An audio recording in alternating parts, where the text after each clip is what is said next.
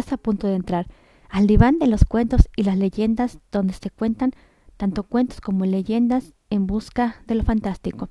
Acompáñame en cada recuerdo por el país de la fantasía en esto que es el diván de los cuentos y las leyendas. Temporada Relatos de la Biblia para niños. La gran fuerza de Sansón. Manuel y su esposa habían estado casados durante muchos años, pero estaban tristes porque no tenían hijos. Un día Dios envió un ángel a la esposa de Manuel para decirle que tendría un hijo. Él salvaría a su pueblo, los israelitas, de los filisteos que los gobernaban. Manuel y su esposa estaban encantados. Cuando nació el niño, le llamaron Sansón para mostrar que le pertenecía a Dios. Nunca le cortaron el pelo. Sansón creció, convirtiéndose en un hombre grande y sumamente fuerte. Un día, mientras paseaba por un viñedo, un león le rugió. Sansón lo agarró y lo mató solo con las manos. Entonces Sansón, supo que Dios le había hecho especialmente fuerte para que pudiera cumplir su misión.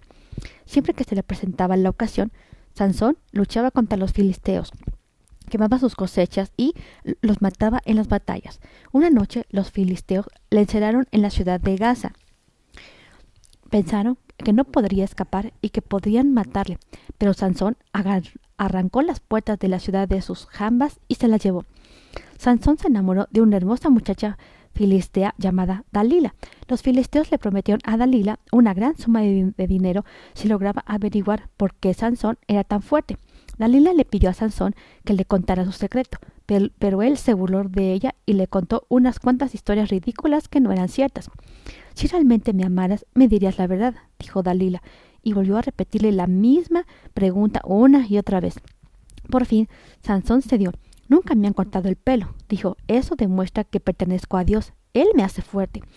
Esa noche, Dalila esperó hasta que Sansón estuvo profundamente dormido.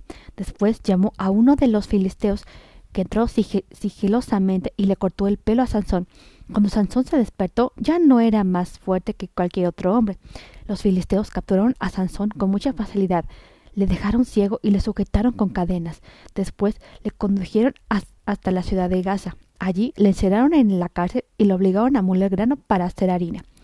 Lentamente su cabello empezó a crecer otra vez, pero los filisteos no se dieron cuenta. Un día los filisteos celebraron una gran fiesta en el templo en honor a Dagón, su dios. Dijeron al pueblo de que Dagón les había ayudado a capturar a Sansón. Le sacaron de la cárcel para poder reírse de ese hombre, tan grande pero indefenso. Le encadenaron entre, entre dos columnas altas que sostenían el, el techo del templo. Sansón estaba ciego, pero podía tocar las columnas. Pidió a Dios que le devolviera la fuerza.